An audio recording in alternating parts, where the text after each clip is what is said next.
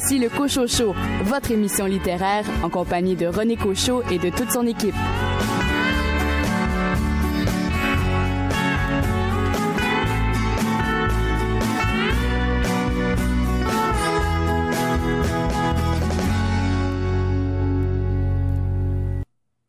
Bien le bonjour tout le monde, ici René Cauchon. Au nom de toute l'équipe de votre émission littéraire, nous vous souhaitons la bienvenue pour ces 2 heures d'émission axées sur la littérature.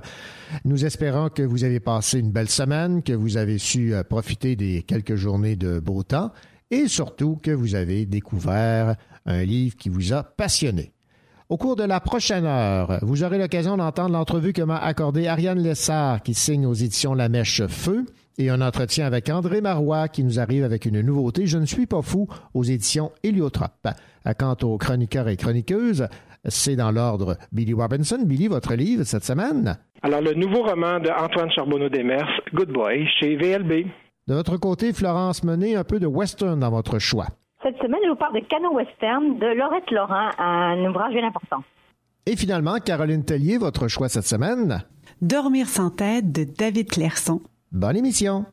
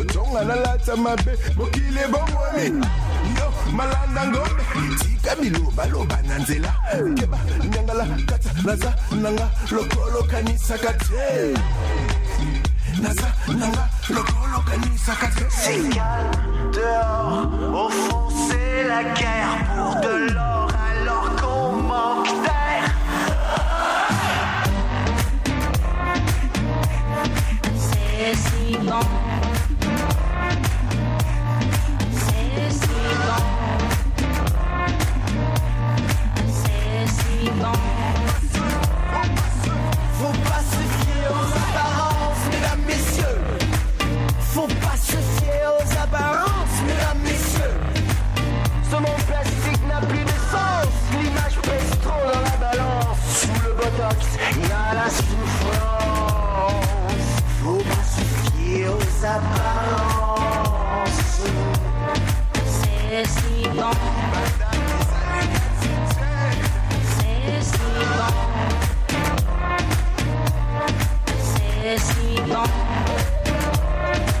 Faut pas se fier aux apparences. Libanda ezali katite.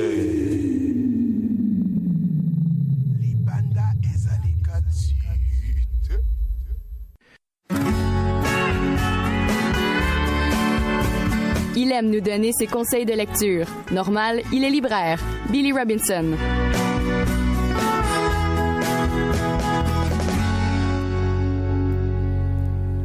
Billy Robinson, je vous salue. Bonjour René. Et je vous accueille en m'invitant à me parler de ce livre de Antoine Charbonneau-Desmers, publié chez VLB Good Boy. Alors, pour situer les gens, là, c'est Antoine a déjà écrit auparavant le livre Coco. Oui, et qui avait d'ailleurs remporté le prix Robert Clich là, du premier roman. Que dire de plus qu'Antoine était attendu. Ce deuxième roman est vraiment à la hauteur. Antoine ici confirme là, son talent d'écrivain. L'éditeur nous dit en fait que ça fait partie là, d'une sorte de suite littéraire. Donc, on est un peu dans les mêmes eaux, si je vous dirais, que son premier roman Coco, où il nous parlait justement de la fascination qu'un jeune étudiant avait pour son professeur de théâtre.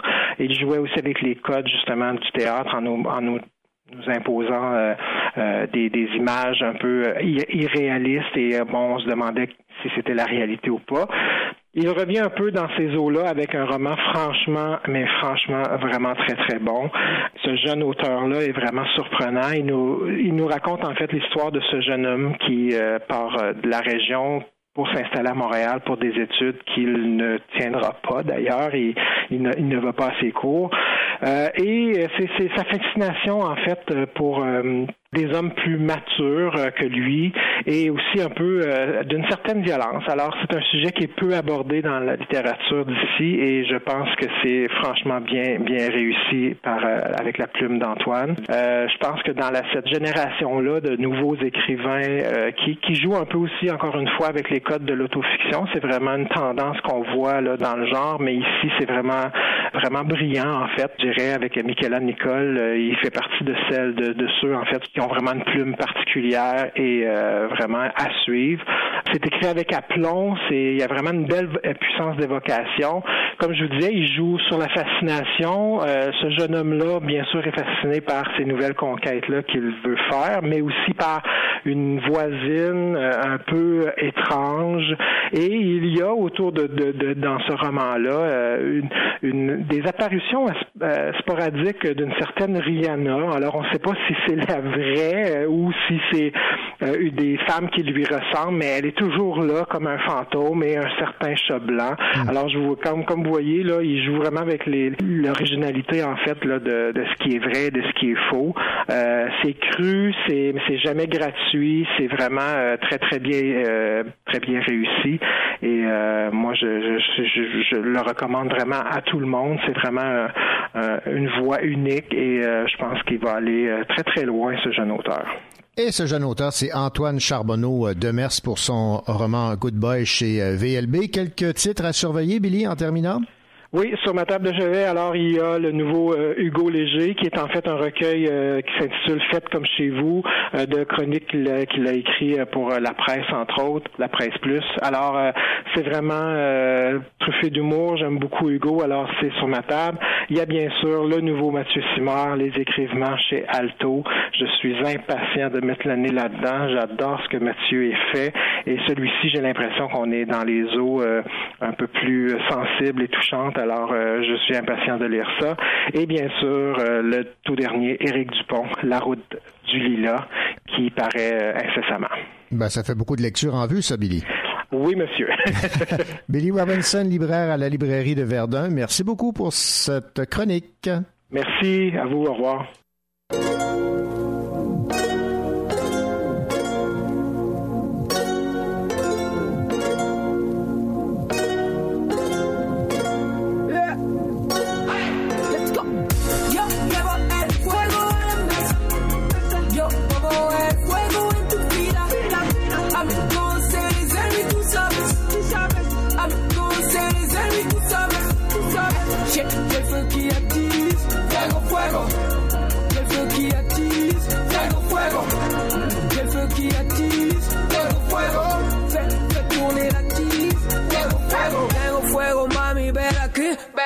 Je compte les euros comme un sapeur au maquis.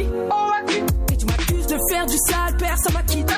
Tu parles comme personne ne vient de ton équipe. MC Solaar, on fait la part, faites idylle. Oh, that everything, oh, miroir qui est la queen. Brûle la bougie, parlez debout. Quand tu parles de bif, t'en pas du tout. Tu viral comme une maladie. Fais le contraire parce que j'accalise. 600 ennemis dans le calice, mais ensemble, Jésus-Marie, même dans le noir, tu peux me voir sourire comme le chapeauté d'Alice. Yo, bravo, el fuego à la mesa. Yo, bravo, el fuego en tu vida. I'm gonna say les ennemis, tout ça, tout ça. I'm gonna say les ennemis, tout ça, tout ça. J'ai le feu qui active. Fuego, fuego. Fuego qui active. Fuego, fuego.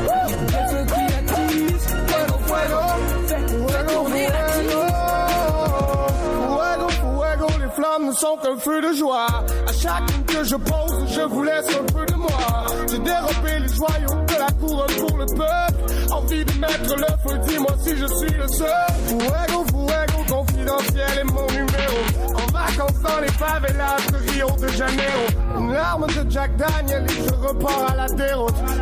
J'ai roulé, j'ai fumé jusqu'au mégot. Fuego, fuego, donne-moi des millions de billets. L'impression de rentrer dans une banque avec un canon-ci.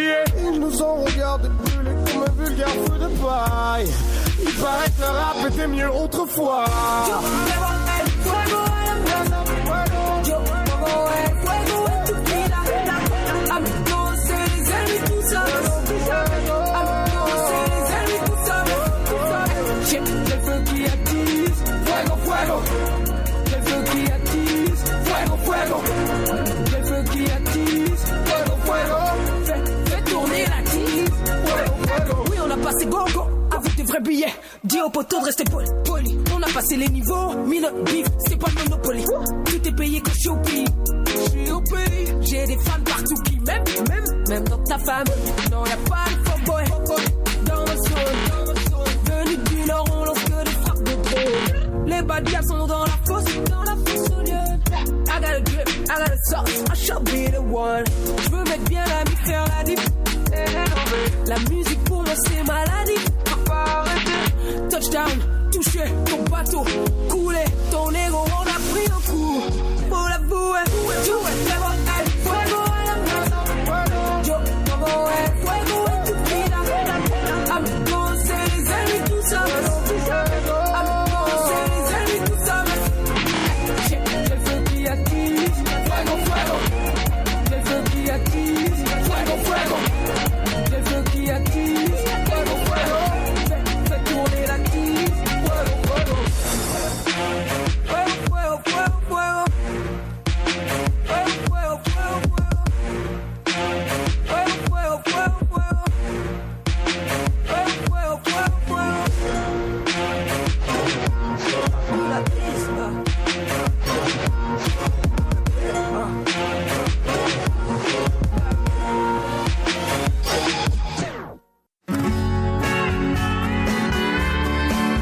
Sur sa table de chevet, il y a plusieurs livres. Florence Menet.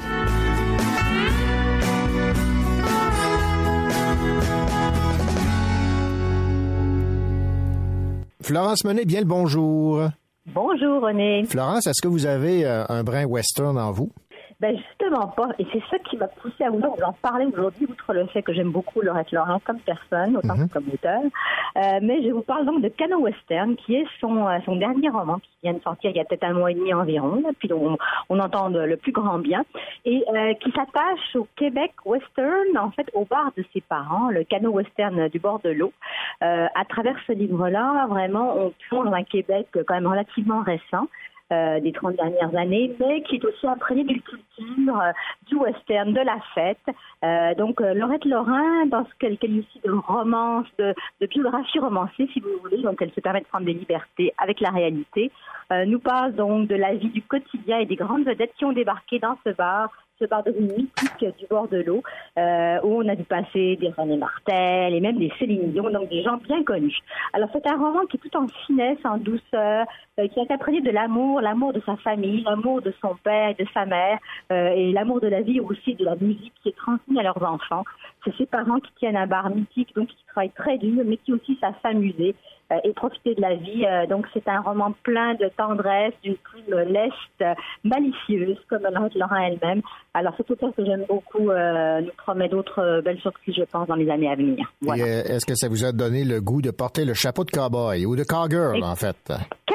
Quasiment, je vous dirais. Eh bien, Florence, merci beaucoup. Je rappelle le titre Cano Western de Laurette Laurent. Mythique, ce bar, d'autant qu'il appartient aux frères d'un ministre qui a marqué l'histoire du Québec, Camille Lorrain. Tout à fait, c'est vrai, il y a ça aussi. Merci beaucoup. Merci, au revoir. Vous écoutez le Cochot Show en compagnie de René Cauchon, votre rendez-vous littéraire.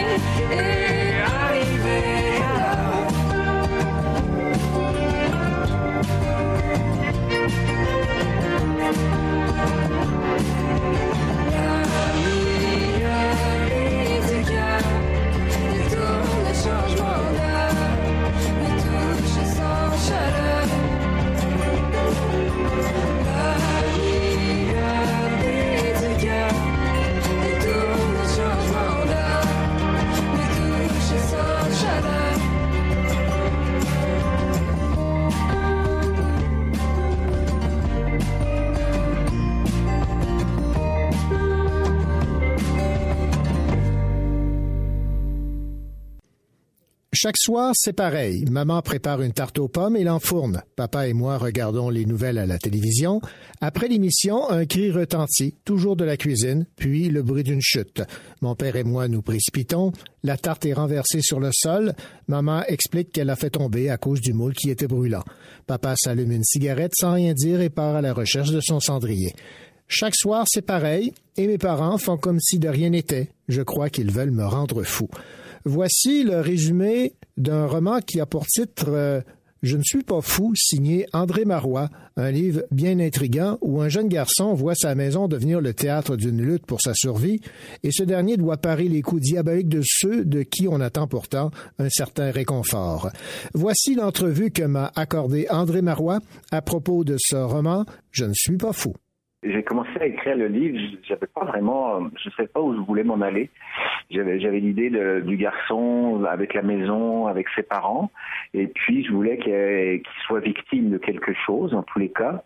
Et j'ai écrit cette scène avec la tarte aux pommes, et puis j'ai imaginé qu'en fait cette scène était répétitive, qu'elle avait lieu tous les soirs, et donc à partir de là on se rend compte qu'il y a quelque chose qui est vraiment pas normal, et donc j'ai continué. Je me suis dit là je tiens quelque chose d'étrange, mais il faut pousser cette idée-là le plus loin possible pour voir qu'est-ce qui va se passer et comment ces rapports entre les parents et enfants vont évoluer ou dégénérer.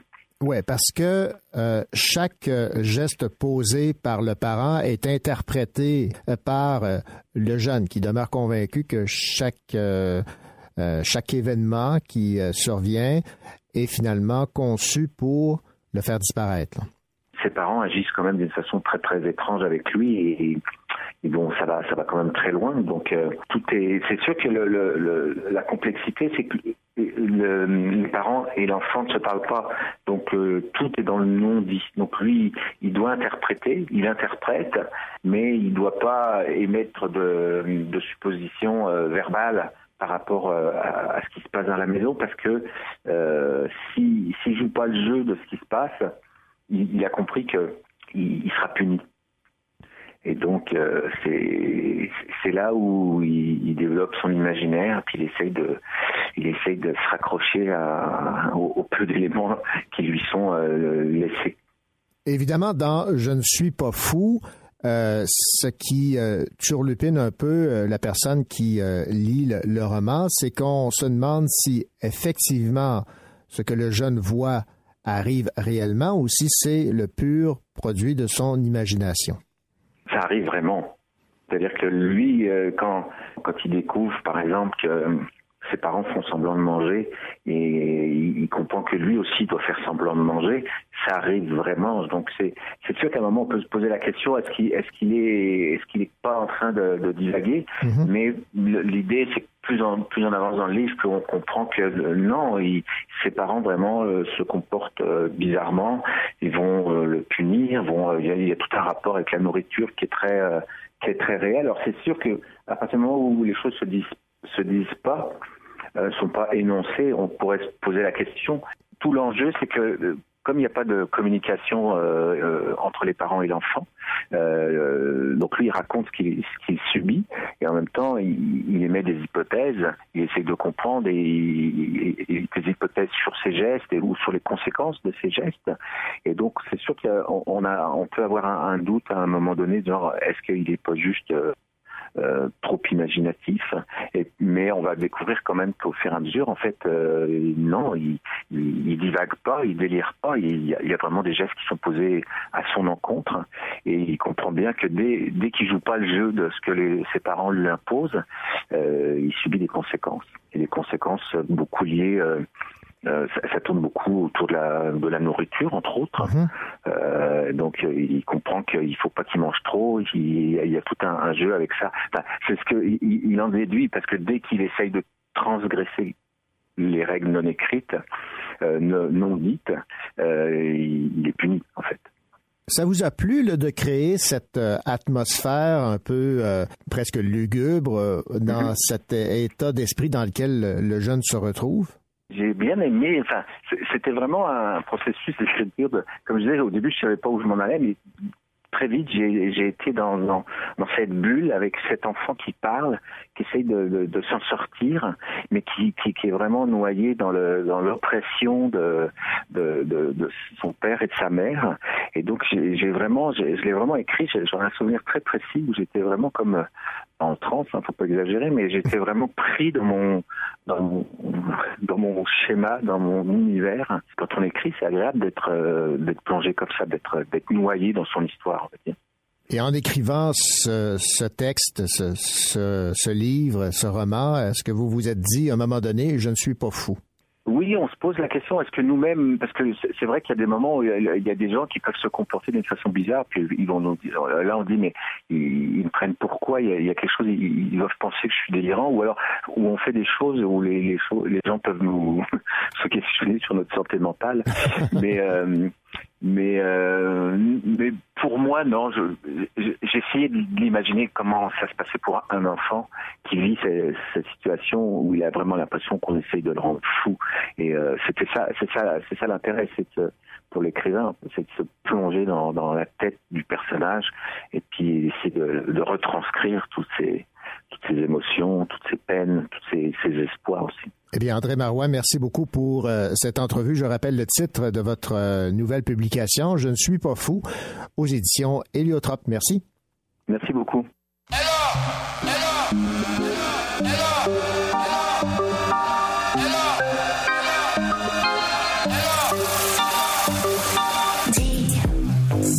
Dis le mot.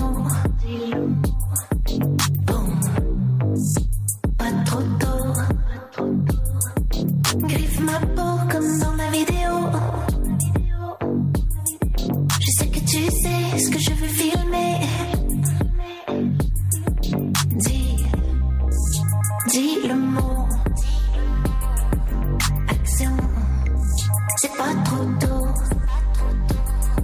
16 mm derrière la fenêtre. Premier épisode, pas de dialogue.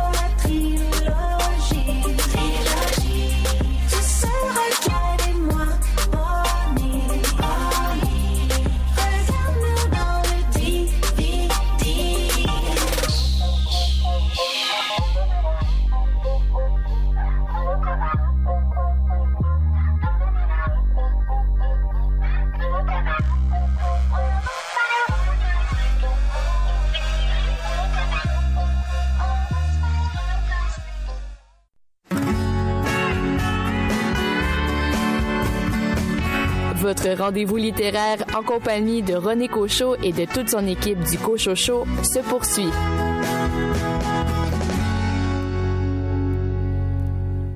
Si tu cherches une place, elle est là au soleil. On le veut, on peut faire autrement. On est différent, il n'y a pas de délai, pas de coup d'essai. Je l'avais dit. Et on peut. C'est si facile, danser un ballet, violoncelle et archet, marcher sur un fil. Et on court vers les plus belles îles. C'est alors que nos rêves sont devenus concrets en un battement de cils. Fini la grisaille, le béton, moi je me taille. Je veux une place au soleil, les doigts de pied en éventail. Oublier le quotidien qui me tient par la main. Briser la routine pour de nouveaux chemins. On t'emmène, rejoins-nous, on est là, pas bien loin. On paraît un peu fou, mais t'inquiète, tout va bien. Brahbabi, coup de fatal, mais casa, tout casa. Du soleil, on t'en donne même si on se connaît pas. Si tu cherches une place, elle est là au soleil. Oh oh oh oh oh, elle est là, elle est là. Si tu cherches une place, elle est là au soleil. Oh oh oh oh oh, elle est là, elle est là. Un jour la caresse, une bise sur le visage. Prise ta routine, te fait prendre le virage. Tracer la route, croire au mirage. Emprunter le sentier étroit des idées larges. Et crois-tu vraiment que les reflets de l'argent t'éblouiront, te réchaufferont autant que les rayons bienveillants du grand disque? À l'essor de la zone de confort, viens prendre le risque. Quittons la ville et ceci les tout stop. Le jogging au bar à périphérique. Bye bye le système, see you later. On va chercher un rôle plus exotique. Si tu cherches une place, elle est là au soleil. Oh oh oh oh oh, elle est là, elle est là. Si tu cherches une place, elle est là au soleil. Oh oh oh oh oh, elle est là, elle est là. Elle est là où tu vas, elle est là où tu veux, où tu te poseras, où le ciel sera bleu, où tu mettras en scène un monde merveilleux, un monde de lumière, d'extase, d'amour, un monde sans barrière, un monde sans vautour, et tu prendras la peine de rêver en plein jour. Elle est là, là où tu veux aller, là où tu couleras comme une eau des vallées pour inonder les haines. Pour effacer les plaies. Si tu cherches une place, elle est là au soleil. Oh oh oh oh, elle est là, elle est là.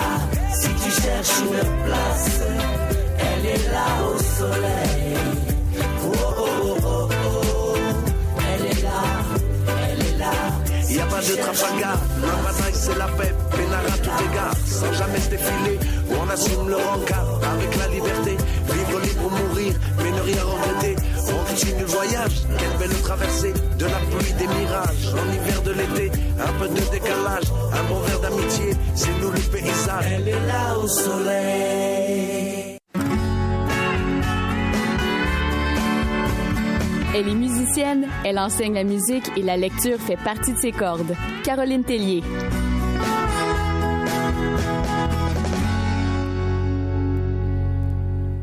Caroline Tellier, bien le bonjour. Bonjour René. Caroline, vous allez nous parler cette semaine d'un recueil de nouvelles publié chez Héliotrope et lorsque vous m'en avez parlé, vous m'avez partagé un grand enthousiasme à la lecture de ce recueil de David Clerson.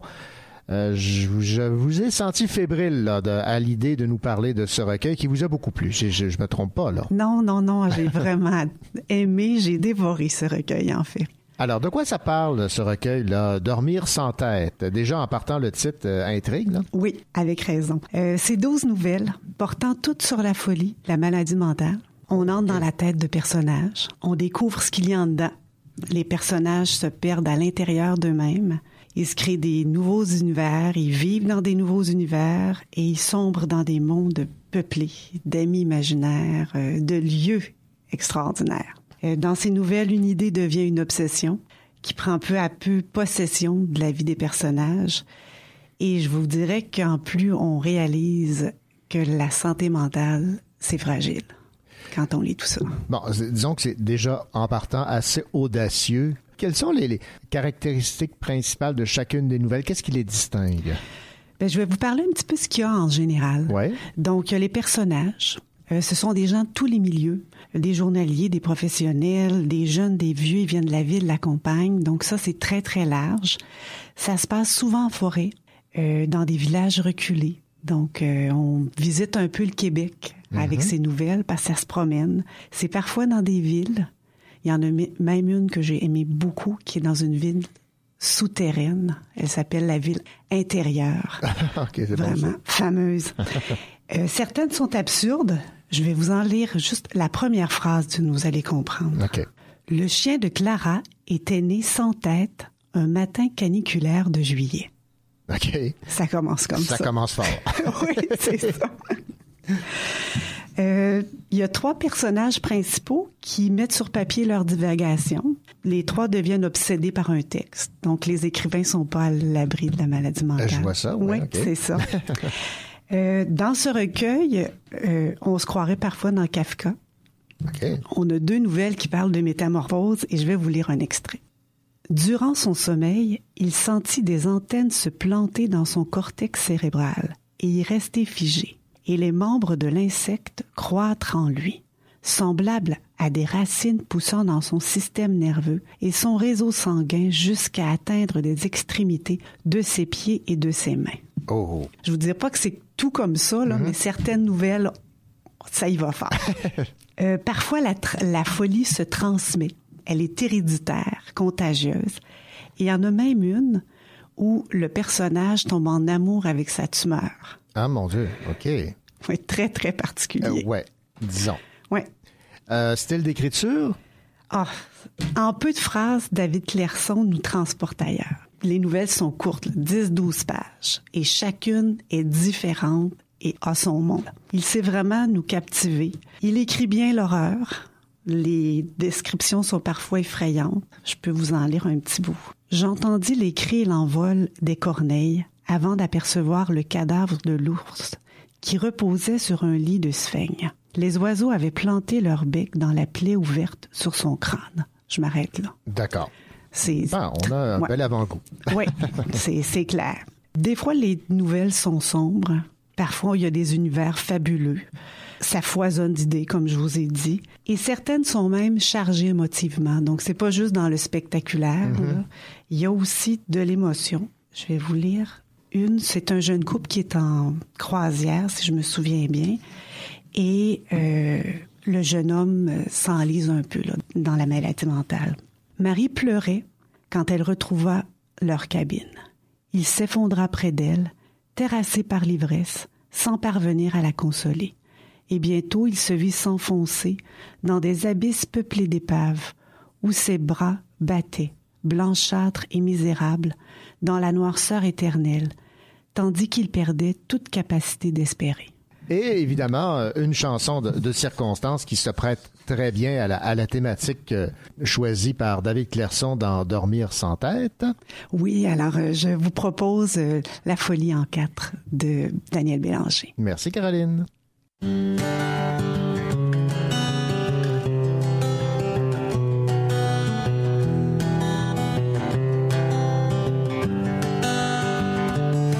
fallait qu'un de ces quatre mon âme se disperse, bien avant qu'elle ne s'écarte du corps qui la berce, qu'un de ces quatre, qu'un de ces jours, la folie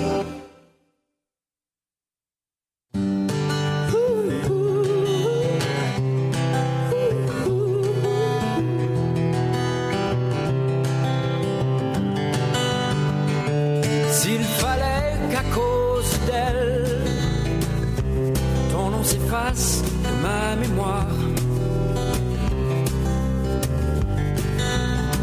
que si facilement ma cervelle se répète du matin au soir, s'il fallait que jour se jure de ma folie.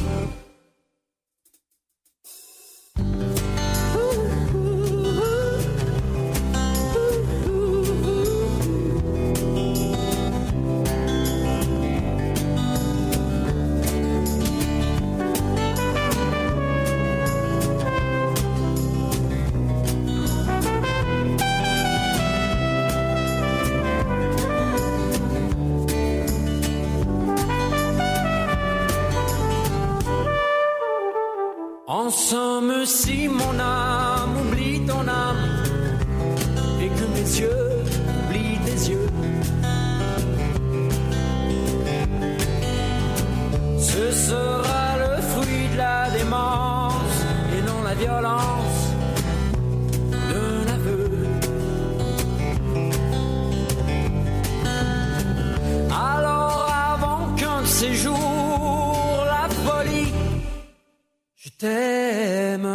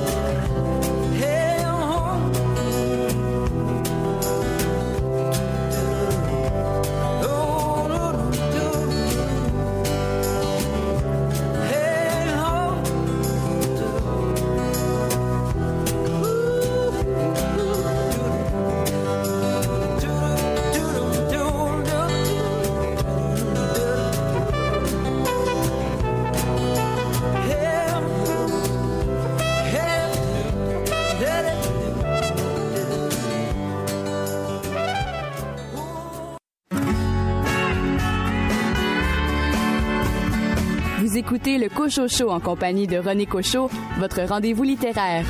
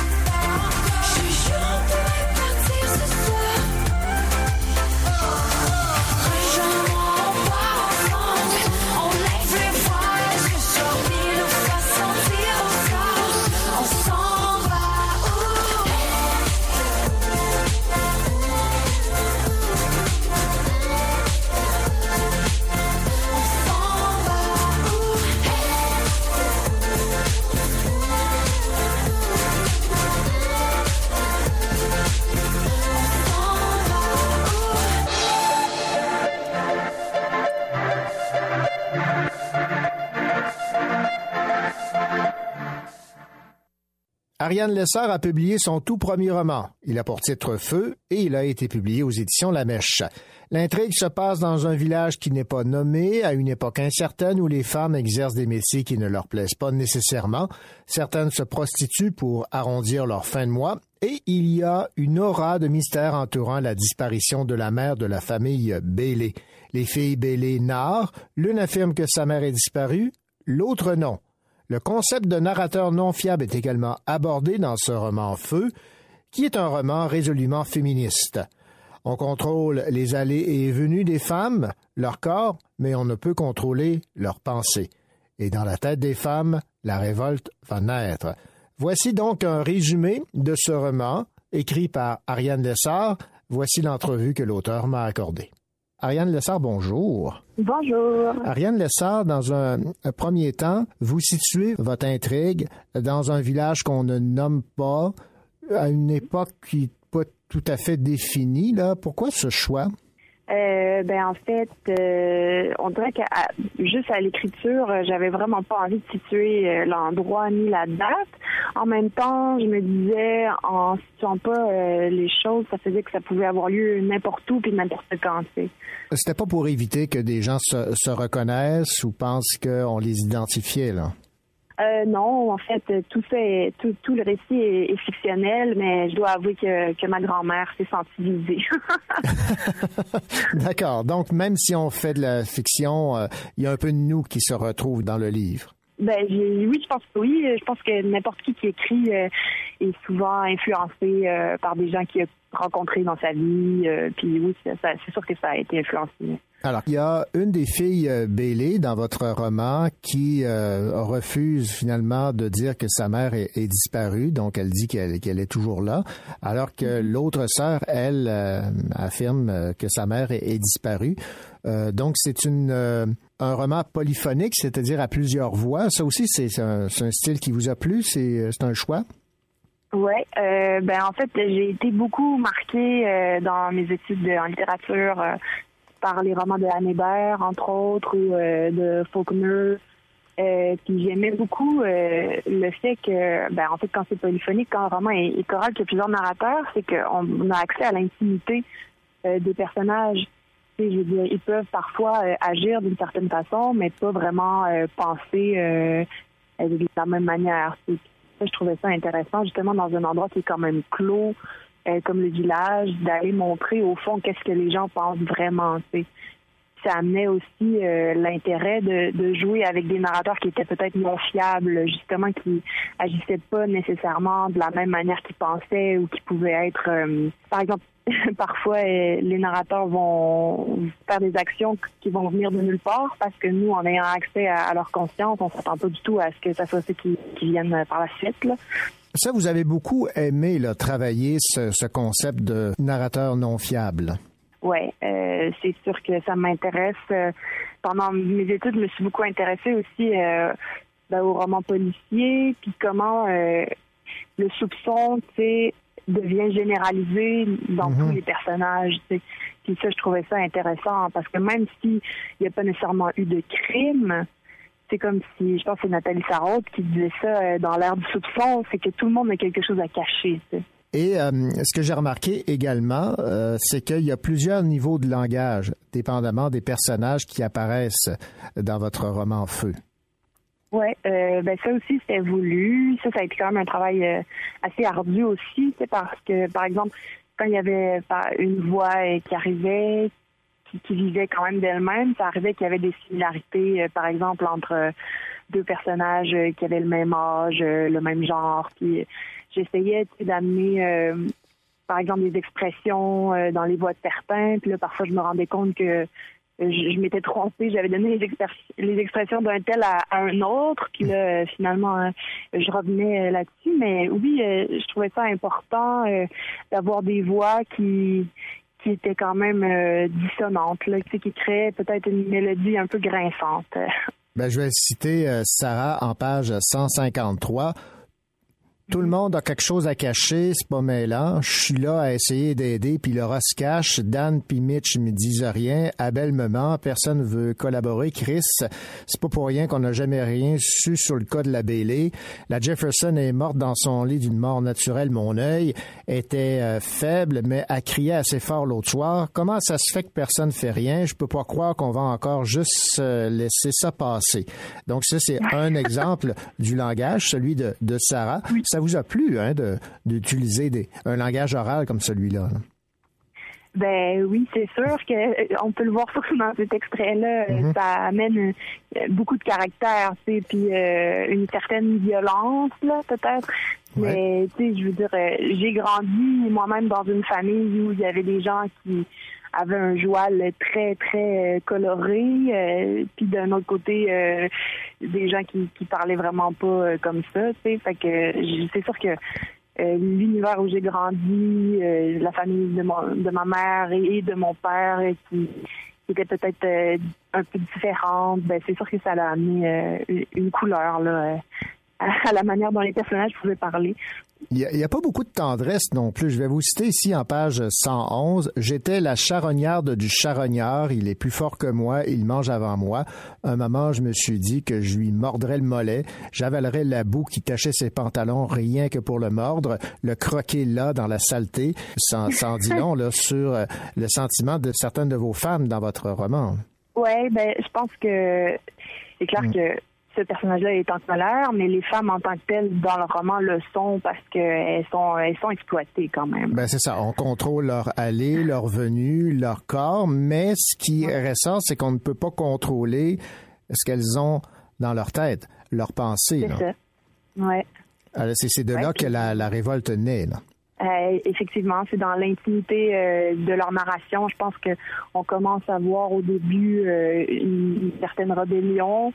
Puis, tu sais, parce que les femmes au départ dans le roman, ben elles ont pas grand-chose en commun. Elles se parlent pas entre elles. Elles sont plutôt, elles se jugent beaucoup. Les personnages se jugent beaucoup au début du roman. Mm-hmm. Et puis, il y a un moment, plus le fil conducteur avance, plus on se rend compte que peut-être si les femmes se mettent ensemble. Développent une certaine sororité, ben peut-être que là, elles vont pouvoir faire quelque chose pour le bien-être du village. Il y a une vision féministe là dans Feu. Oui, je pense que ça allait de soi. Pendant l'écriture, au départ, je savais un peu comment l'histoire s'en allait, mais plus j'inventais des personnages, plus je me rendais compte qu'il allait avoir certainement plus de voix féminines. Je trouvais ça important aussi parce que j'ai étudié en littérature, fait que j'ai lu beaucoup plus d'hommes que de femmes. Parce que, je veux dire, en général, c'est ce qu'on nous fait étudier dans les cours. Mm-hmm. Et puis, plus j'avançais, plus quand j'étais rendue à la maîtrise, j'ai eu la chance d'avoir des cours, par exemple, avec Martine Delvaux à l'UQAM. Et des cours dans lesquels on lisait seulement des autrices. Puis ça m'a ouvert les yeux sur le phénomène, justement, que c'est vrai qu'on n'en lit pas beaucoup, les femmes. Il y a peut-être moins de personnages féminins qui sont vraiment... qui m'ont marqué, mais là, plus ça va, plus j'essaie d'en lire. Et puis je me rends compte que les voix féminines que je lis me plaisent beaucoup parce que c'est écrit peut-être par des femmes. Et ce qu'on découvre également dans votre roman Feu, c'est que les gens qui habitent ce village ont leur propre loi. Hein? C'est une espèce de micro-société. Mm-hmm. Personnellement, je n'ai jamais habité dans un village, mais quand j'étais jeune, on allait souvent dans la famille de ma mère, proche de Montmagny. Et en fait, c'est ça, là-bas, c'était une société que je sentais patriarcale, tu sais, je veux dire, mon grand-père, c'est le boss. Puis c'est lui qui, à sa mort, par exemple, il a divisé son héritage entre ses fils. Puis ses filles n'ont rien touché. Puis j'imagine que, oui, j'ai perçu une espèce de loi... même si c'était pas nécessairement dit que c'était le pouvoir était assez patriarcal. On va terminer avec ce qu'on retrouve en quatrième de couverture. Ça frappe beaucoup et ça résume assez bien là l'atmosphère qui se dégage de votre roman Feu. Elle s'affairait à son ouvrage douloureux. Ces filles-là doivent tout prendre en charge. C'est désolant. En même temps, elles savent tout faire toutes seules jusqu'à leur propre avortement.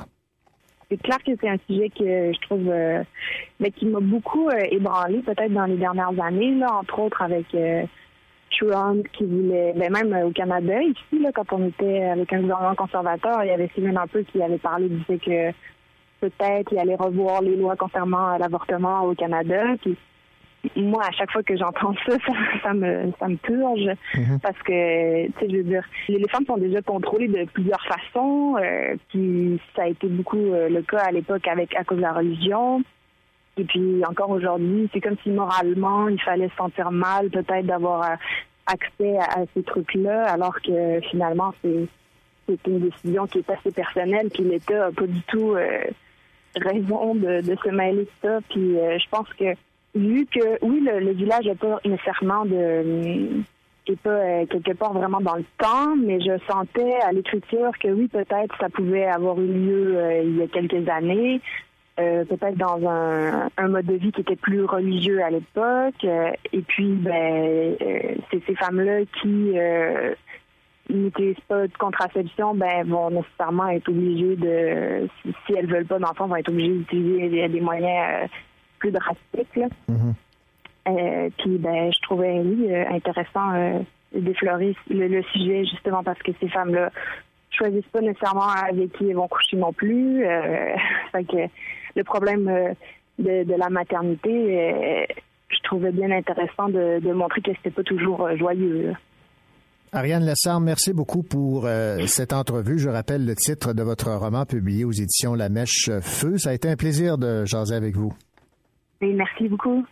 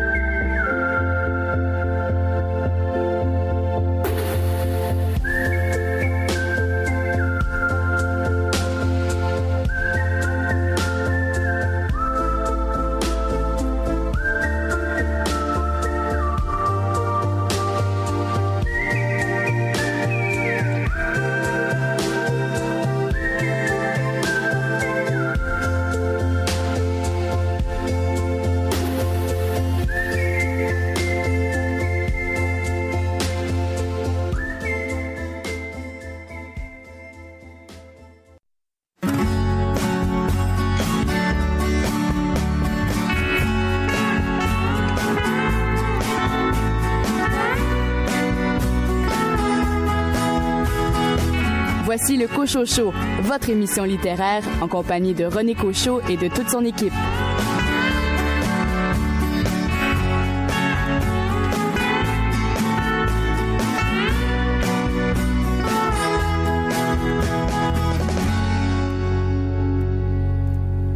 Au cours de cette deuxième partie d'émission, vous aurez l'occasion d'entendre l'entrevue que m'a accordée le BDiste J.P. Perrault à propos de sa bande dessinée La Rose du Ciel, publiée aux éditions Michel Quintin.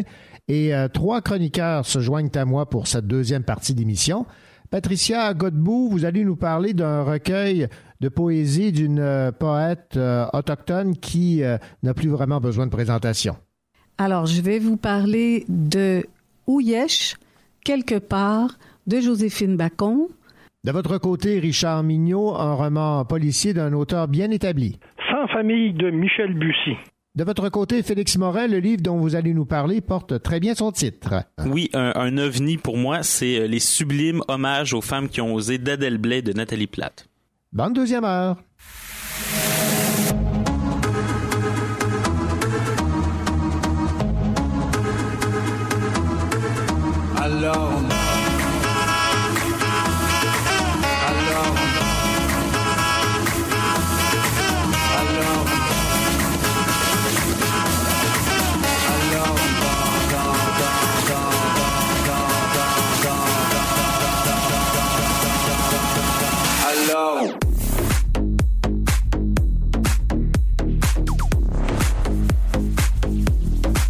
Alors, qui dit études, qui travaille, qui dit taf, je te dis les thunes, qui dit argent, qui dépense, qui dit crédit, dit créance, qui dit dette, je te dis huissier, qui dit assis dans la merde, qui dit amour, dit les gosses, dit toujours et dit divorce, qui dit proche, je dis deuil, car les problèmes ne viennent pas seuls, qui dit crise, je dis monde, qui dit famille, qui tire monde, qui dit fatigue, qui réveille, encore sourd de la veille, alors on sort pour oublier. Alors on danse, alors on danse, alors on danse, alors on danse, alors on danse. La la la la la la la la la la. Alors on danse, alors on danse.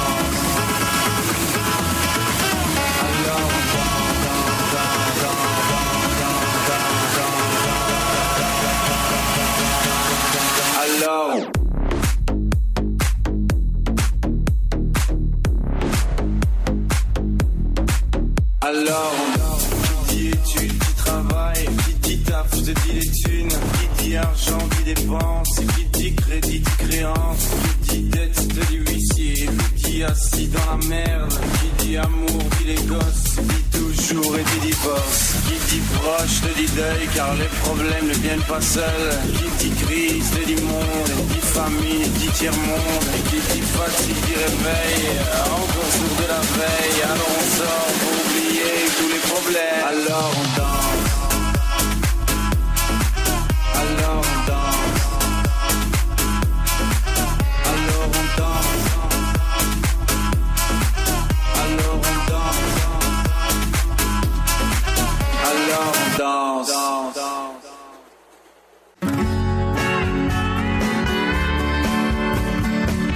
Elle aime la poésie, ses vers, ses quatrains, ses strophes, ses tercelles et sa sonorité.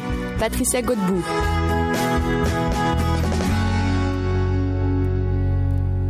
Cette semaine, Patricia Godbout, vous nous présentez un nouveau recueil de poésie de Joséphine Bacon, publié aux éditions Mémoires d'Encrier. Ça a pour titre « Youyesh ». Quelque part, peut-être rappeler un peu qui est cette auteure Joséphine Bacon. C'est une poète inoue de la Côte-Nord et c'est son troisième recueil de poésie. Alors, vous avez lu les précédents, Patricia. Est-ce que c'est dans la même veine, ce nouveau recueil de Joséphine Bacon? Oui, tout à fait. C'est dans la même veine. C'est la même structure, si on veut. Elle présente, Joséphine Bacon présente les poèmes en langue inoue sur la page de droite et en français sur celle de gauche. J'ai eu l'occasion de lui demander récemment à Joséphine Bacon s'il s'agissait d'une auto-traduction. Est-ce qu'elle le voyait comme ça? Et elle le voit pas comme ça. Elle écrit d'abord son poème en inoue. Okay. Puis, elle le met en français et elle se sert, en fait, de ce que chaque langue a à offrir. Et elle ne le voit pas comme si elle se traduisait. Ah, c'est intéressant, ça. Alors, ce recueil-là, Youyesh, quelque part, c'est des poèmes tout simples et profonds en même temps. C'est des réflexions sur le lieu et le temps. Le lieu, c'est celui du rêve, du souvenir, de la vie dans la ville. Elle écrit, par exemple... Quelque part dans cette ville, je suis l'humain du moment, je cherche mes traces.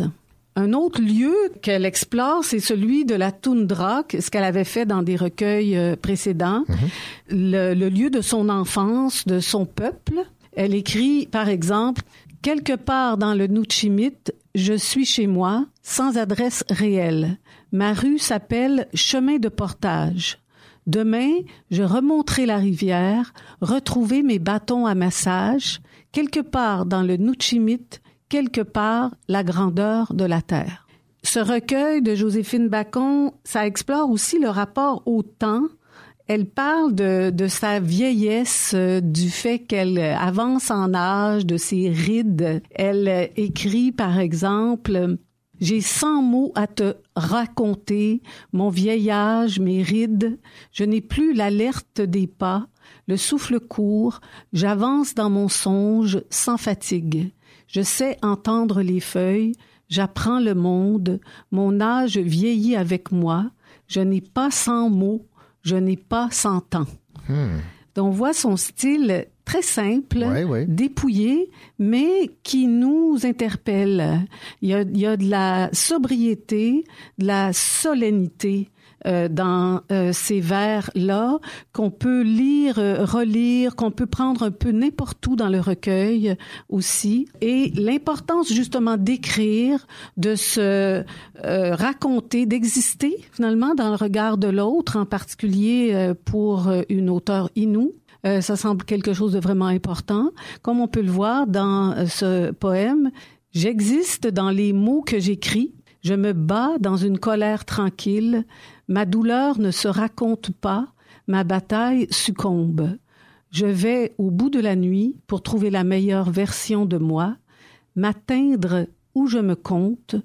Tu ignores que j'existe. Je meurs dans un mot. » Donc, on voit cette importance de rejoindre l'autre aussi. Elle est dans un espace de dialogue. Elle dit beaucoup « je », mais elle s'adresse à l'autre d'une très, très belle façon, je trouve. Alors, vous avez lu les trois recueils de Joséphine Bacon. Est-ce que vous avez une préférence? C'est difficile de choisir, ou si c'est trois propositions qui se ressemblent mais qui sont différentes? Je dirais que j'ai beaucoup aimé le premier, mais peut-être parce que c'était le premier et que je la découvrais comme ça.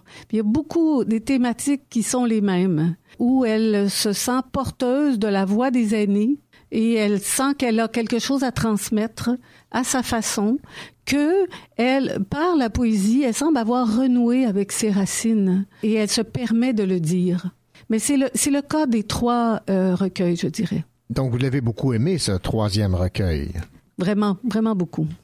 Patricia Godbout, merci beaucoup. Je rappelle donc le titre de ce recueil troisième de l'auteur Inou de la Côte-Nord, Joséphine Bacon, publié chez Mémoire d'un crié, Youyesh, quelque part. Merci. De rien.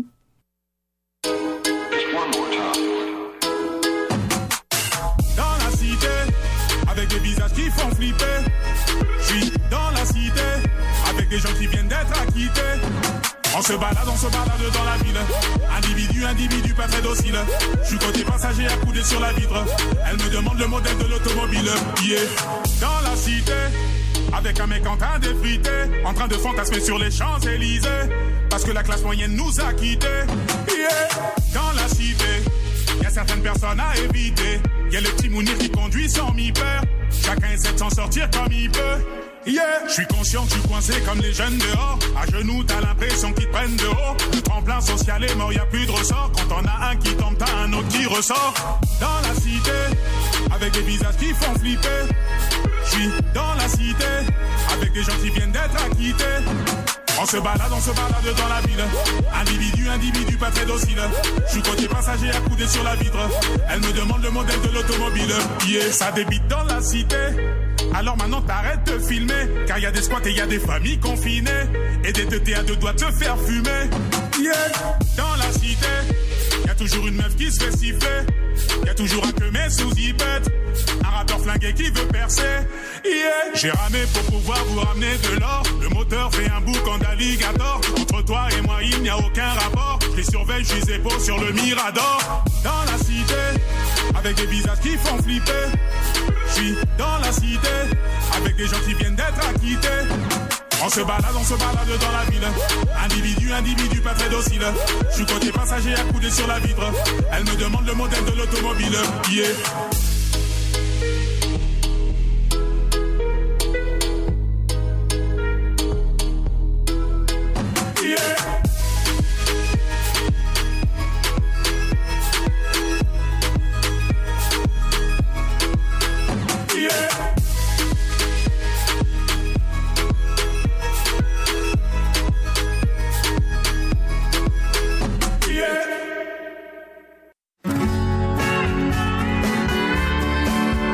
Le crime ne paie pas, mais il plaît à Richard Mignot.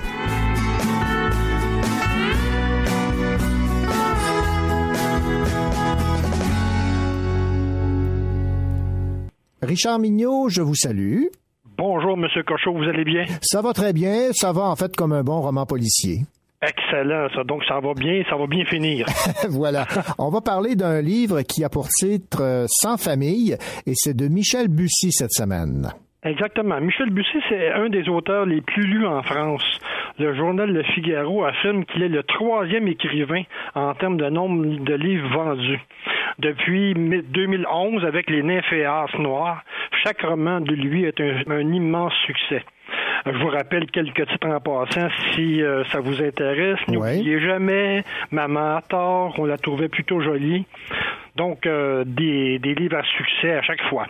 Sans famille, c'est son plus récent roman. C'est une histoire qui se passe sur une île complètement inventée qu'il a nommée l'île Mornecé. Donc, ça se passe quelque part en Normandie.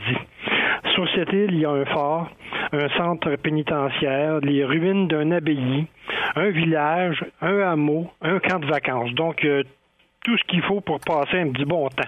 Il y a même un traversier qui assure la liaison avec le continent, donc il n'y a pas de pont. 2 détenus s'échappent de la prison, ce qui met de l'ombre un peu sur l'atmosphère ensoleillée des vacanciers de l'île. Une chasse à l'homme s'amorce donc dans les îles, un peu partout. Pendant ce temps-là, il y a un jeune garçon, Colin Rémy, qui fréquente sans intérêt, mais alors sans plaisir aussi, le camp de vacances. Lui, il est né sur l'île. Il y est resté toute son enfance. Mais à 6 ans, les drames se sont succédés. suicide de son père, accident mortel de sa mère, il est adopté par son oncle et sa tante, et à 15 ans, aujourd'hui, il revient sur l'île avec l'intention de mieux comprendre ce qui s'est passé il y a une dizaine d'années.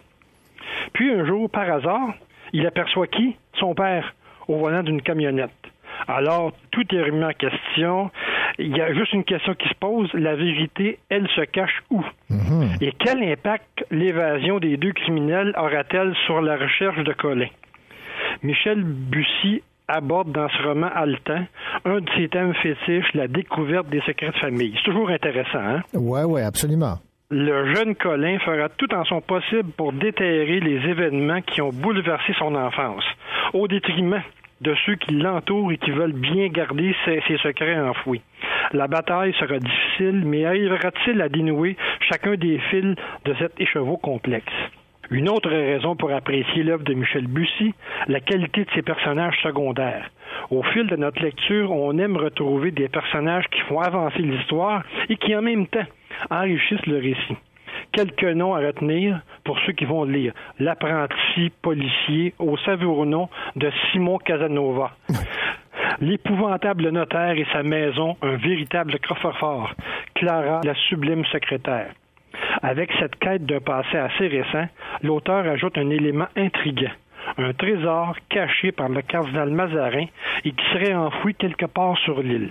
L'histoire saura vous tenir en haleine et vous tiendra jusqu'à la résolution finale, remplie d'imprévus, de surprises et de rebondissements. Sans famille à sa place dans les meilleurs polars de Michel Bussi.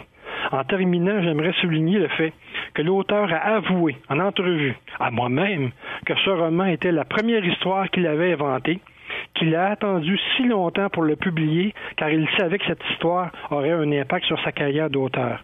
Alors, pour les amateurs de Bussi, soyez sans crainte, sans famille, vous trouverez votre auteur préféré avec ses grandes qualités de romancier. Pour les autres, ce roman est sûrement une belle porte d'entrée dans l'œuvre de cet auteur français. Alors, je vais prendre cette porte d'entrée parce que je ne connaissais pas Michel Bussi. Et fait à souligner, le sans famille en question, c'est S-A-N-G, famille, et non S-A-N-S. Exactement, oui. C'est très important dans l'histoire. Tout à fait. Merci beaucoup, Richard Mignot. Merci, bonne journée. Vous écoutez le Cochot Show en compagnie de René Cauchon, votre rendez-vous littéraire.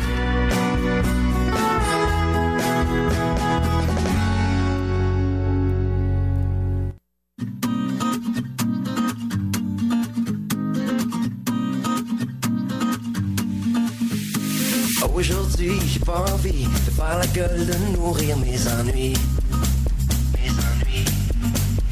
Les fausses promesses et tout mon stress viennent engourdir à grands coups de whisky. Ouais, j'ai eu mal, j'en ai bavé, mais c'est pas fini, la vie vient de commencer. Et on est tous passés par là, mais pour ce soir, on oublie ça. Serre-moi un autre verre, on dansera comme des vieux frères ce soir, on met le feu au plancher. Tant pis pour ceux qui partent et qu'ils soient bénis ceux qui s'embarquent ensemble, on peut se faire oublier. Allez, allez, na, na, na, na, na, na.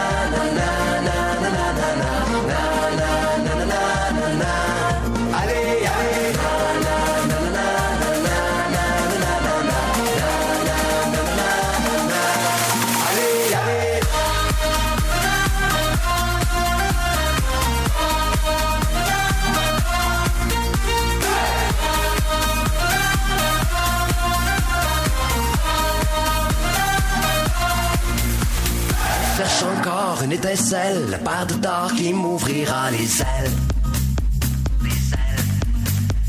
Je me retrouve encore dans le même vieux bar avec mes chums qui perdent le nord. Sauter en l'air jusqu'à demain en tapant des mains. Allez! Serre-moi un autre verre, on dansera comme des vieux frères ce soir. On met le feu au plancher. Tant pis pour ceux qui partent et qu'ils soient bénis ceux qui s'embarquent ensemble, on peut se faire oublier. Allez, allez, na, na, na.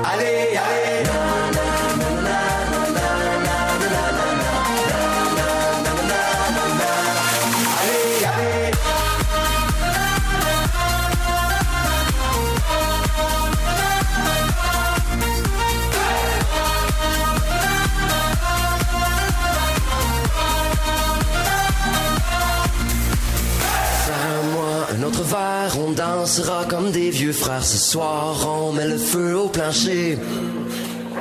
Tant pis pour ceux qui partent et que soient bénis ceux qui s'embarquent ensemble, on peut se faire oublier.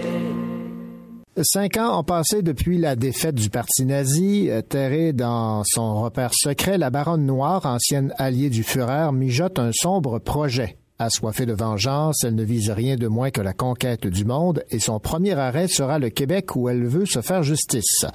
Pendant ce temps, dans la belle province, Maria Richard rêve de suivre les traces de son père en s'engageant comme pilote dans l'armée canadienne. Or, n'entre pas qui veut dans les forces armées, encore moins une femme. Et pourtant, sans le savoir, Maria est peut-être bien la seule à pouvoir déjouer les plans de la baronne. Voici le résumé de la bande dessinée de J.P. Perrault aux éditions Michel Quintin, intitulée « La rose du ciel ». J.P. Perrault, bonjour. Bonjour. D'où vous est venue l'idée de créer ce personnage de la Rose du Ciel, sachant que à cette époque-là, ce n'était pas vraiment réaliste? Ben en fait, c'est venu... la première histoire de la Rose du Ciel a été publiée dans un recueil qui s'appelle Le Front, aux éditions Front-Froid. Et à la base, j'ai lu un album de Blake et Mortimer et, qui s'appelle Le Secret de l'Espadon. Et je trouvais ça très drôle que l'album commence et que c'est la Troisième Guerre mondiale et que c'est établi en dedans de 3 cases. Et je suis un peu parti de je trouvais ça drôle. Je voulais essayer de faire un trip un peu similaire où justement c'est la Troisième Guerre mondiale très rapidement. Et de fil en aiguille, j'ai un peu injecté beaucoup de choses que j'aime, donc du pop, l'aventure, le super-héros. Et c'est un peu un mélange un peu de hasard que je suis arrivé avec un début d'une femme avec un jetpack justement dans l'armée canadienne. Là. Alors cette Rose du Ciel, on peut la définir comme étant une féministe avant-gardiste. Oui, ben c'est sûr qu'elle succède en fait sans doute aux suffragettes, mais à sa manière, oui, j'imagine qu'elle fait un combat pour la lutte des femmes. Ça vient avec. Les personnages autour de Maria lui rappellent que ça ne vaut pas la peine, qu'elle devrait se tourner vers des choses plus accessibles. Elle vit dans un milieu un peu défaitiste. C'est inspiré de ce qui était véhiculé à cette époque-là? C'est sûr que à ce moment, donc au début des années 50 au Québec, on est dans la grande noirceur, on est beaucoup dans cette espèce d'esprit de défaitisme-là. L'expression « on est né pour un petit pain », par exemple, et, c'est quelque chose, une expression courante à cette époque-là.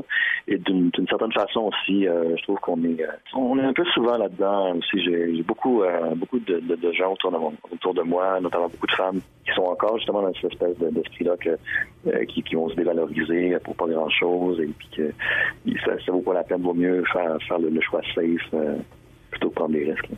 Parlons de vos illustrations. C'est une imagerie bien particulière qui s'inspire, je pense, des super-héros de l'époque où la trame se déroule. Oui, entre autres. Ça part beaucoup par procuration de Jack Kirby également. J'ai été beaucoup inspiré aussi par la série animée de Batman des années 90. Qui j'avais justement une esthétique à trait années 50 également. Qu'est-ce qui vous plaît là dans cette façon de dessiner, dans ce type d'illustration? Je suis toujours très attiré par la simplicité en général. Donc les dessins qui me plaisent en général, c'est justement des dessins qui sont très géométriques, qui sont faciles à lire visuellement, en guillemets. Donc c'est un peu dans cette optique-là que je m'oriente également. Là. C'est votre première bande dessinée officielle publiée, là. C'est aux éditions Michel Quintin. Ça doit être une consécration pour vous. Oui, complètement. C'est le mot consécration. Là. C'est beaucoup de travail, beaucoup un long cheminement pour se rendre là. Je m'en suis quand même très fier, j'avoue. Là. Et c'est le début d'une longue série. Est-ce que Rose va revenir? C'est sûr que moi, je travaille de mon côté pour que ça se fasse, mais c'est sûr que j'ai pas le dernier mot là-dessus. Là. C'est toujours dépendamment des lecteurs et de l'éditeur. Et qu'est-ce qui vous plaît particulièrement dans la bande dessinée? Parce que, évidemment, lorsqu'on est un artiste comme vous, on peut faire de l'illustration, mais pas uniquement pour la bande dessinée, non? Ce qui est intéressant avec la bande dessinée, en fait, c'est que moi, personnellement, ce que j'aime, c'est raconter des histoires. Faire des illustrations, ça finit par venir avec. Mais ce que j'aime, c'est raconter des histoires. Ce qui est intéressant avec la bande dessinée, c'est que ce soit 2 personnes qui jasent dans une pièce ou une poursuite avec des explosions, ça va prendre le même temps à peu près pour le faire et ça n'a pas de limite c'est le même budget. Donc, il n'y a personne pour m'empêcher de le faire. Il n'y a pas de contrainte par rapport à contrainte technique par rapport à ça. Eh bien, J.P. Perrault, merci beaucoup pour cette entrevue et on a hâte déjà de lire votre prochaine BD. Ben, merci beaucoup. Qu'importe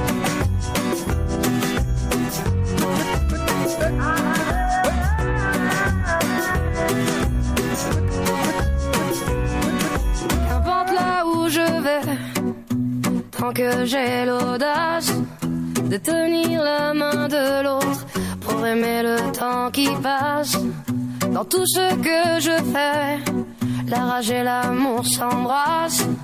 Qu'elle soit mienne ou qu'elle soit vôtre, la vie nous dépasse. Que vendrá, yo escribo mi camino sin pensar, donde acabará. Dans mes joies, dans mes peines, dans mes choix, dans mes larmes, je laisse aller mes sentiments. Au mieux on écrit son chemin comme on se soigne pour aimer indifféremment. Sur les sables mouvants d'un passé qui s'effondre, je me raccroche à ce que j'aime, prenant soin de chaque seconde. Les heures prendront soin d'elles-mêmes. Que vendrá, que vendrá. Escribo mi camino sin pensar, sin pensar.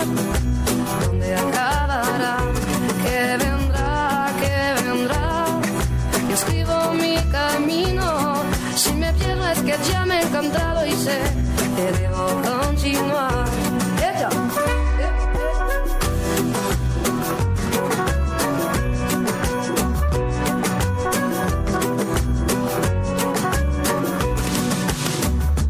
Parce que nous sommes ici sans savoir ce qui nous attend un peu plus tard. Laissez parler, mon instinct me guérit. Puisque tout cela est bien trop court, j'aimerais jusqu'à mon dernier jour, jusqu'à mon dernier souffle de vie. Que vendrá, jusqu'où j'irai, j'en sais rien. Sin pensar, sin pensar, sans penser à demain. Que vendrá, escribo mi camino. Si me pierdo es que ya me he encontrado y sé que debo continuar.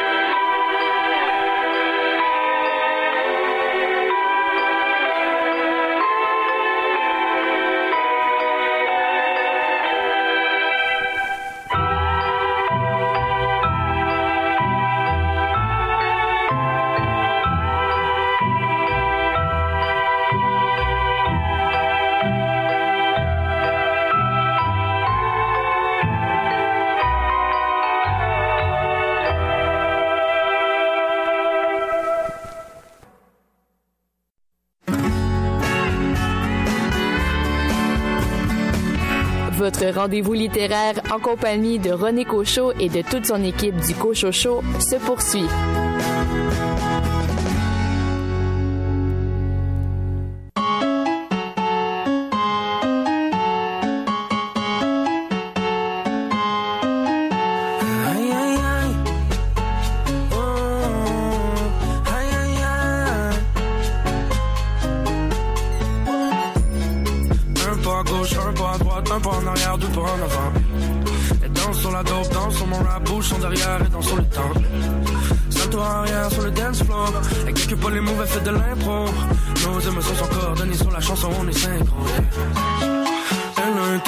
Certitude sur l'avant-bras.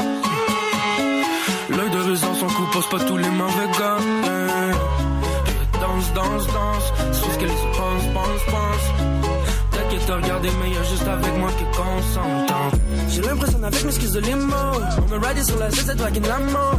Quand on est ensemble, on a du goût de temps. On transforme le cannabis en bouquin. Y'a aucune raison pour qu'on feel bad. Y'a aucune raison pour qu'on chicane. Baby, baby, viens qu'on chillaxe. Au final, s'amuser c'est vital. Les boussons, la plus de danse, c'est sur le tempo. Je la regarde puis je la prends par les hanches, je sens super héros. On consomme nos émotions, baby t'es ma dope. Laisse-moi m'approcher, laisse-moi t'embrasser, mi amor. Déjame besarte, déjame besarte, déjame besarte, déjame besarte. Son humain. Tant qu'on rigole, yeah, yeah, yeah. Oui à tes requêtes, yeah, yeah, yeah. Babe t'es mon repère, yeah, yeah, yeah. Quand sur le rallye on est gay, on s'est légalisé, babe on a. Si je vois un peu trop j'avais mis un, je pipi à tâche comme un Yvonne. Tic tac tic chop tactique, pas toute vitesse, j'espère que la vie me back. Ça serait temps que je prenne une pause qui me capte. Je me cantonne, je fais une petite nappe. Mais dis ça, mais besarte. Yeah, je crois en toi, même si je suis athée. Si quelqu'un me fait chier, je l'envoie balader. S'il faut que je protège, je fais du karaté. On oublie la soirée d'hier. Elle ressemble déjà à la prochaine. 40 jours en 52 semaines. On sait suivre le rythme, c'est dans nos veines. Les boussons, la piste de danse, c'est sur le tempo. Je la regarde, puis je la prends par les hanches. Je sens super héros. On consomme nos émotions. Et baby, t'es mado. Laisse-moi m'approcher, laisse-moi t'embrasser, mi amor. Déjame besarte, ay, ay, ay. Déjame besarte, ay, ay, ay. Déjame besarte, ay, ay, ay. Déjame besarte, ay, ay, ay.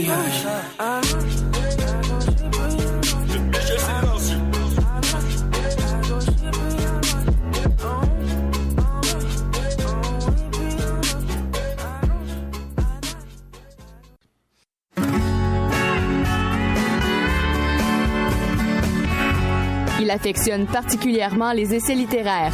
Félix Morin.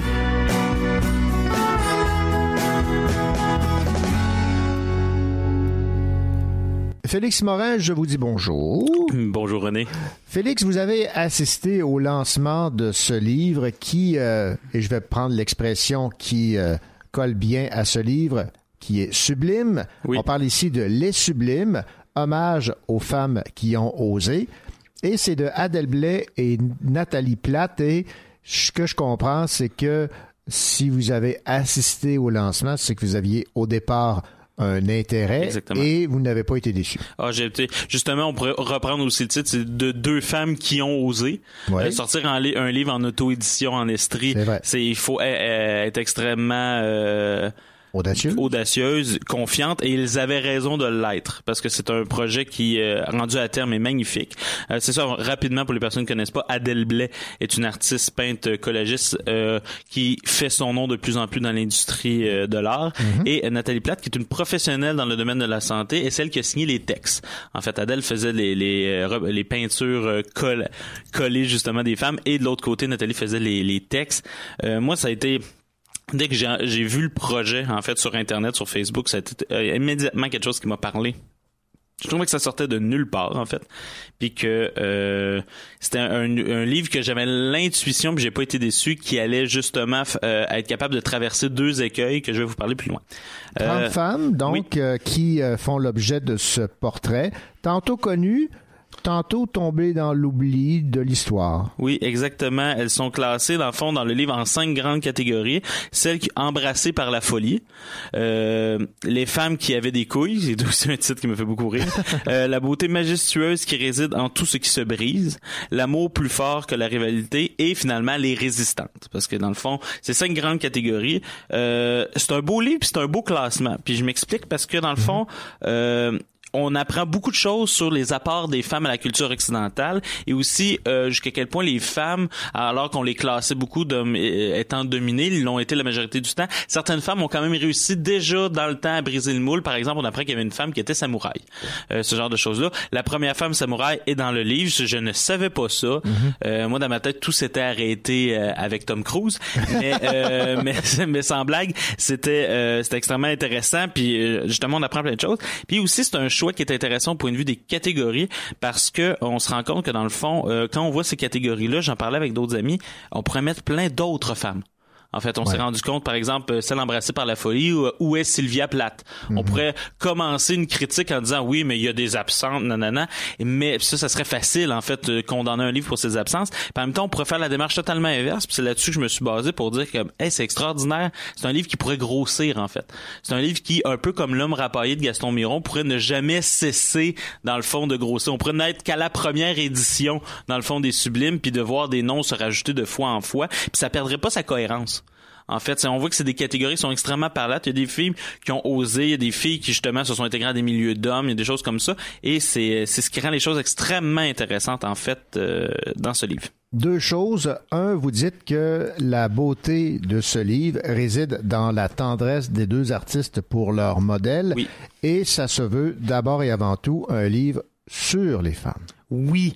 Puis là-dessus, c'est là, je veux dire, il y avait deux écueils majeurs pour moi que j'avais peur quand j'ai ouvert ce livre-là. C'était que, justement, ça soit un livre tellement féministe qu'on en perde la tendresse qu'on a envers nos modèles. Mm-hmm. OK, dans le fond, tellement militant, qui, j'ai rien contre le féministe, là, je me dis féministe, du moins si un homme peut l'être, mais c'est l'idée qu'à un moment donné, on en perd, justement, la singularité de chacune d'entre elles. Ouais.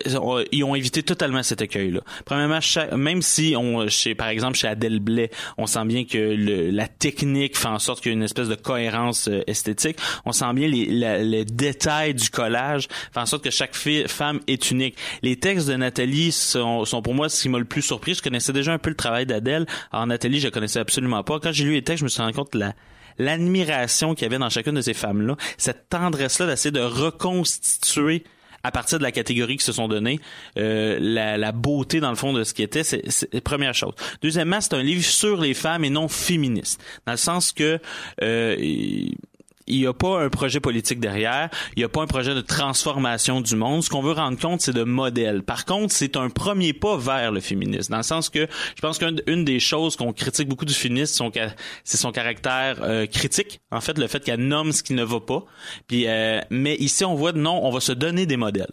On va se donner des modèles qui ont été maganés. Virginia Woolf, par exemple, qui est extrêmement maganée par la vie, extrêmement dominée, mais elle va faire un portrait en santé mentale qui va nous permettre de rendre toute la finesse de sa pensée, qui va nous permettre que les lecteurs de Virginia Woolf vont la retrouver là-dedans, tu sais, dans Les Vagues, dans Mrs. Dalloway, dans Une chambre à soi. On reconnaît Virginia là-dessus. Même chose pour Simone de Beauvoir. Va prendre Simone de Beauvoir qui est extrêmement militante, là, extrêmement directe. Mm-hmm. Mais là, il y a une tendresse. Puis elle existe, cette Simone de Beauvoir là, dans Les Lettres à son amant.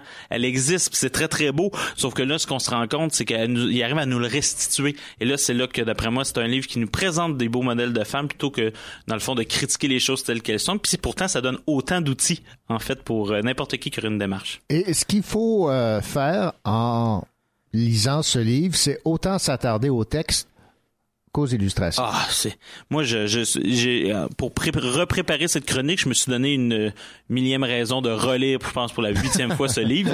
Mais cette fois-ci, j'ai décidé hier soir, justement, de pas lire le livre, de juste regarder les images, justement, parce que je voulais en parler. Puis là, qu'on se rend compte de la subtilité des détails. Tu sais, les cheveux d'Anna Karenine. Déjà, on prend en parler aussi de mettre Anna Karenine, l'annexe extraordinaire. Tu sais, on va voir Proust dans ses cheveux.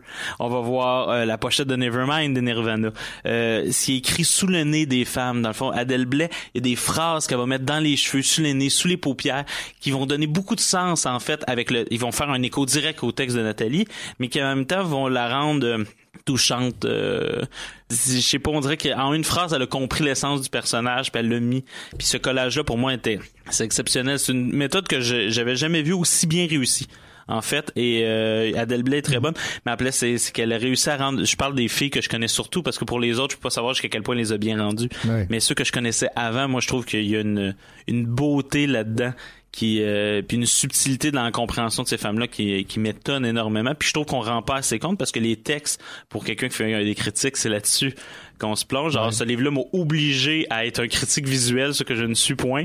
Mais c'était, pour moi, il y a quelque chose d'extrêmement beau dans le travail d'Adèle. Et Félix, vous avez été aussi apostrophé par Nathalie Platé et son écriture.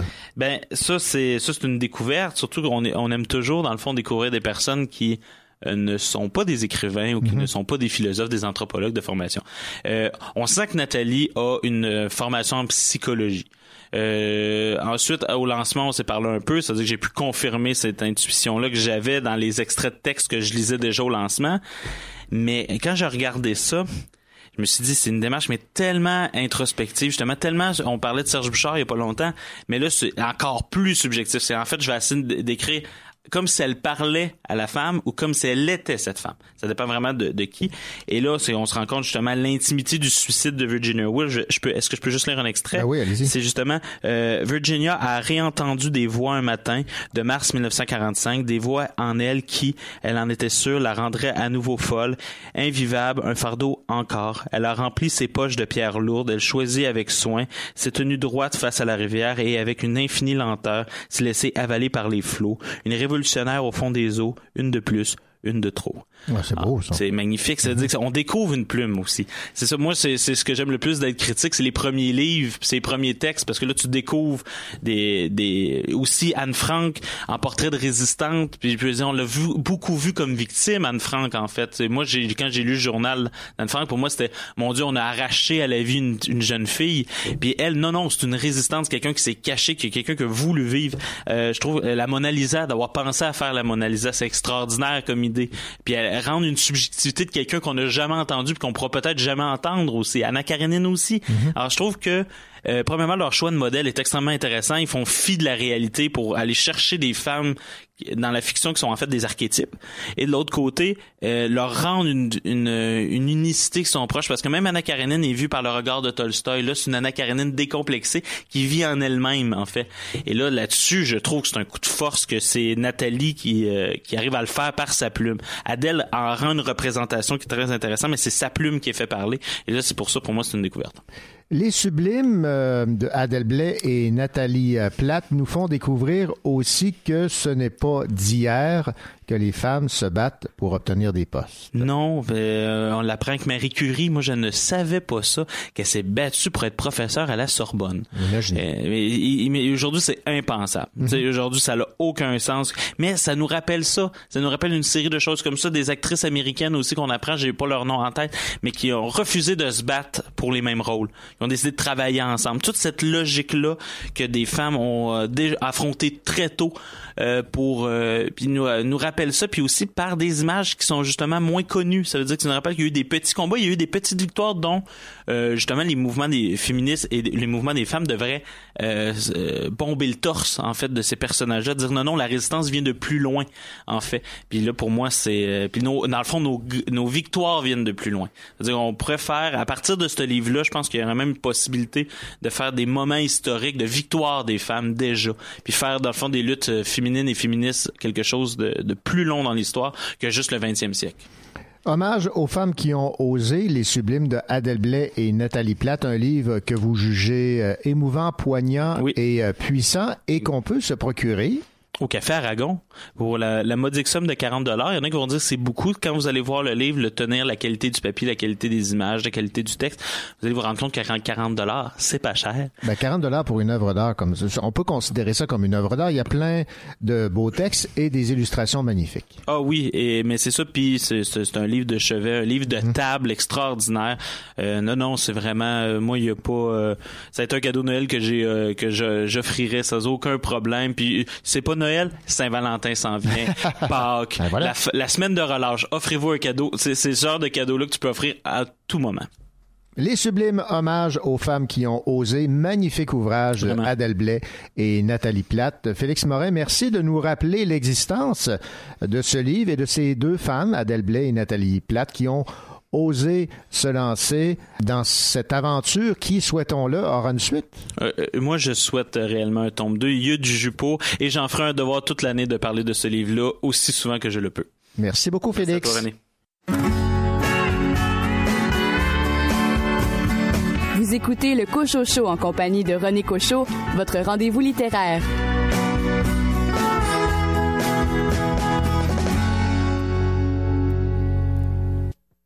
On dit que le temps guérit toutes les blessures, et celles que j'ai subies sont dignes d'une brûlure au dernier degré. Je sais, je rigole, mais j'ai saigné. Les plans comme les tiens, tu sais ce qu'on dit, on récolte ce que l'on sème. Dit que tu te demandais comment je me sens et puis comment je vais. Ne m'appelle pas, ne m'écris pas. Tu sais très bien que je vis mieux sans toi. Et au passage, j'efface ton nom de nos souvenirs car tu es de trop. Et ne m'appelle pas. Pense même pas, seul dans la nuit, je ne réponds plus. Nous deux s'évacuer, tu resteras dans l'oubli. Ne m'appelle pas.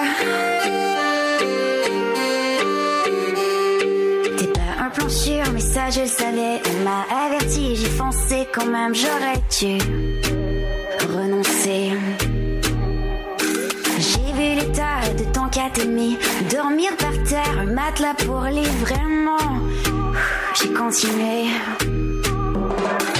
mais j'ai tout compris.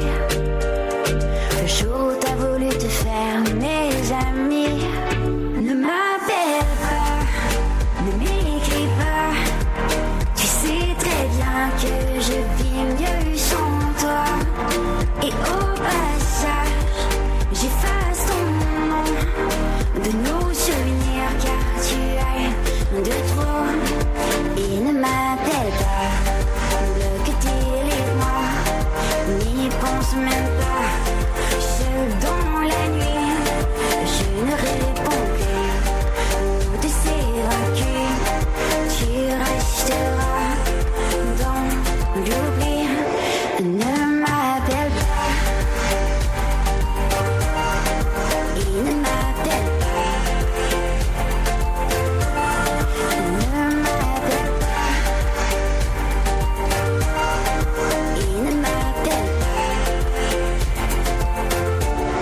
Ne m'appelle pas.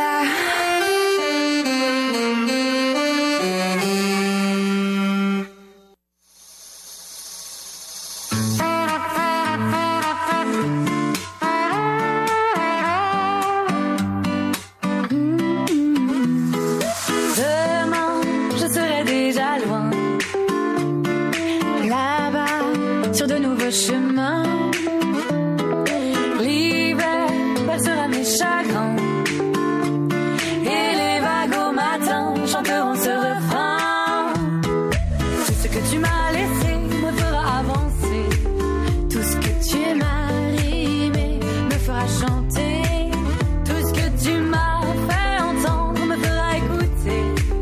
Tout ce que tu m'as fait voir me fera contempler.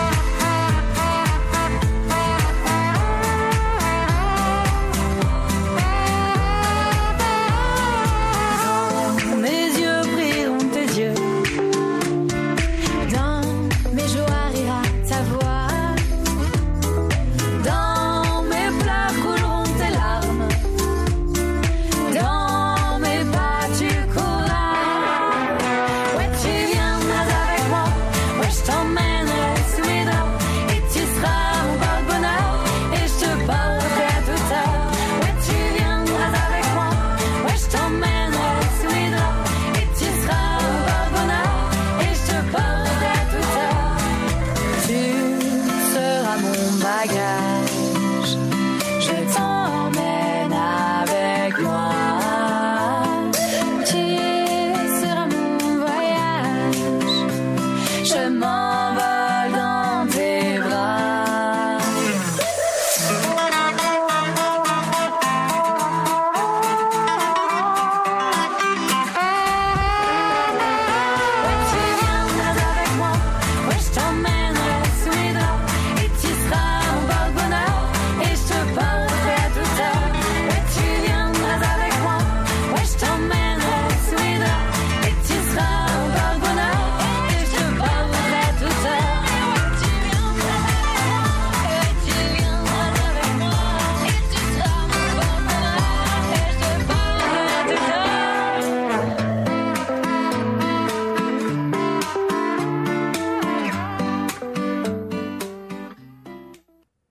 C'est déjà terminé pour cette autre édition de votre rendez-vous littéraire Le Cauchon Show. Ici René Cauchon, en mon nom et au nom de toute mon équipe, nous vous souhaitons la plus belle des semaines. Je vous souhaite du beau temps et surtout du temps pour lire.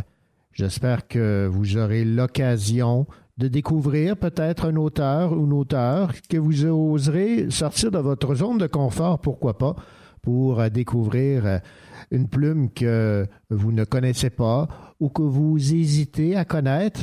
Bien, lancez-vous, c'est l'occasion de le faire. L'été, on prend ça un peu plus relax. Alors, on se retrouve la semaine prochaine pour une autre édition du Cauchon Show. Au revoir.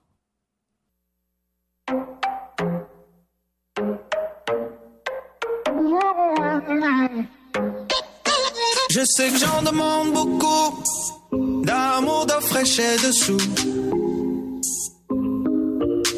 Mais je n'en demande pas trop, je demande à la mauvaise personne, c'est tout. Les conseils des gens aigris, j'ai vite oublié. Je m'en méfie comme du soleil en février. Donc fais-moi briller, briller, briller, briller, briller. Donne-moi billet, billet, billet, billet, billet. Ça y est, je crois que c'est bon, le monde est bon. Ça y est, je crois que c'est bon, le monde est bon. Moulin dans le cœur remplira le porte-monnaie. Je suis toujours à l'heure, le cadran me fait zoner. Je suis toujours ailleurs, mais je me sens toujours chez moi. J'ai écouté des rumeurs, j'ai découvert des choses sur moi. Maman j'ai compté sur des zéros. Number one sur Facebook, doublé sur le micro. Fais-moi briller, briller, briller, briller, briller. Donne-moi billet, billet, billet, billet, billet. Ouais, ouais. Ça y est.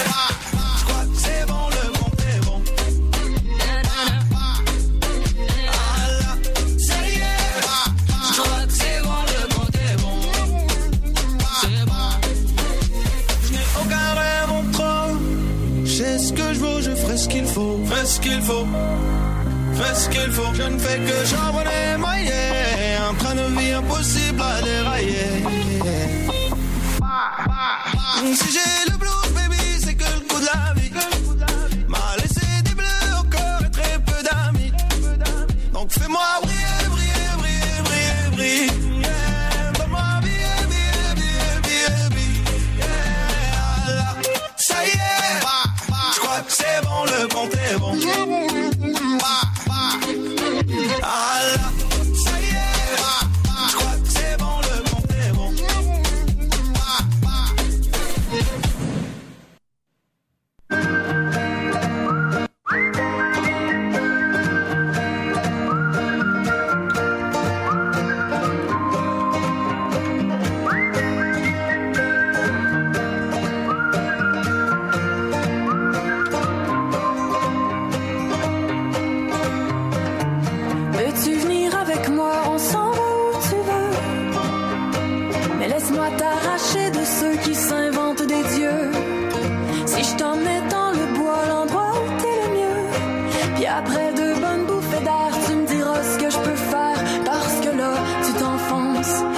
Pas de réponse.